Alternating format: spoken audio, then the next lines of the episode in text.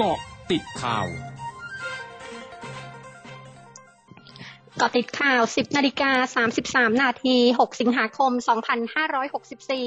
2564 นายณรงค์ วุ่นซิ้วผู้ว่าราชการจังหวัดภูเก็ต แถลงแสดงความเสียใจต่อการเสียชีวิตของนางนิโคลซอแวง ไวสคอปฟ์หัวหน้าพิธีการทูตสหพันธรัฐสาธารณรัฐเยอรมนี ชาวสวิตเซอร์แลนด์ ที่เดินทางมาท่องเที่ยวตามโครงการภูเก็ตแซนด์บ็อกซ์และถูกฆาตกรรม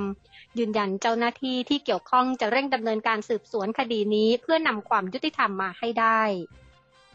คุณหญิงสุดารัตน์เกยุราพันธ์ประธานพักไทยสร้างไทยโพสต์เฟซบุ๊กหนีรัฐบาลไร้มาตรการรับผู้ป่วยติดเชื้อโควิด -19 กลับบ้านทำให้ยอดผู้ติดเชื้อพุ่งขึ้นทั่วประเทศ และไม่มีแนวโน้มว่าจะลดลง ประชาชนต้องถูกบังคับให้หยุดทำมาหากินด้วยมาตรการล็อกดาวน์ จีรัฐเร่งตรวจคัดกรองหาผู้ติดเชื้อ เร่งทำศูนย์กักตัวทุกตำบลให้เพียงพอ และต้องเร่งส่งงบประมาณลงไปให้โรงพยาบาลในแต่ละจังหวัด เพื่อให้สามารถทำโรงพยาบาลสนามได้ทันกับการระบาดที่เพิ่มอย่างรวดเร็วในแต่ละจังหวัด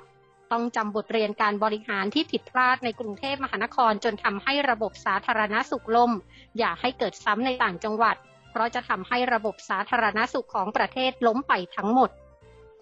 สำนักงานสาธารณสุขจังหวัดนครศรีธรรมราชรายงานสถานการณ์โรคโควิด -19 วันนี้ พบผู้ติดเชื้อเพิ่ม 79 รายทำให้มีผู้ป่วยสะสมรวม 4,587 ราย รักษาหายแล้ว 2,714 ราย อย่างรักษาตัวในโรงพยาบาล 1,856 ราย มีผู้เสียชีวิตสะสม 36 ราย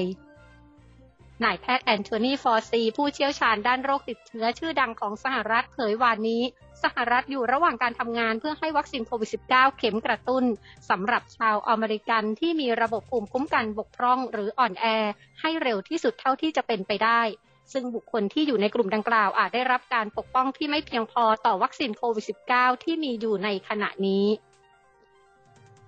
นายสเตฟานแบนเซล ประธานเจ้าหน้าที่บริหารหรือ CEO ของโมเดอร์นาเผยวานนี้ วัคซีนโควิด -19 ของโมเดอร์นามีประสิทธิภาพประมาณร้อยละ 93 เป็นเวลา 4-6 เดือน หลังจากรับการฉีดเข็มที่ 2 พร้อมทั้งแสดงความคาดหวังว่าการใช้วัคซีนเข็มกระตุ้นจะกลายเป็นสิ่งจำเป็นก่อนเข้าสู่ฤดูหนาว ซึ่งคาดว่าระดับภูมิต้านทานจะลดลง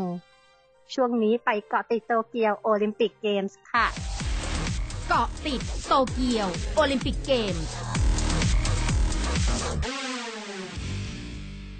คณะผู้จัดการแข่งขันโตเกียวโอลิมปิกเผยวันนี้ พบผู้ติดเชื้อไวรัสโควิด -19 รายใหม่ที่เป็นผู้เกี่ยวข้องกับการแข่งขันโตเกียวโอลิมปิก 29 ราย แต่ไม่พบนักกีฬาติดเชื้อเพิ่มทำให้จำนวนผู้ติดเชื้อที่เกี่ยวข้องกับโตเกียวโอลิมปิกตั้งแต่วันที่ 1 กรกฎาคมที่ผ่านมาสะสมอยู่ที่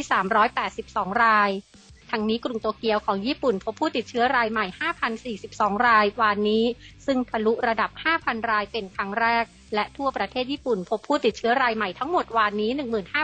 15,263 ราย ซึ่งเป็นจำนวนสูงสุดครั้งใหม่ ทั้งหมดคือเกาะติดข่าวในช่วงนี้ไพดัญญางานสถินรายงานค่ะ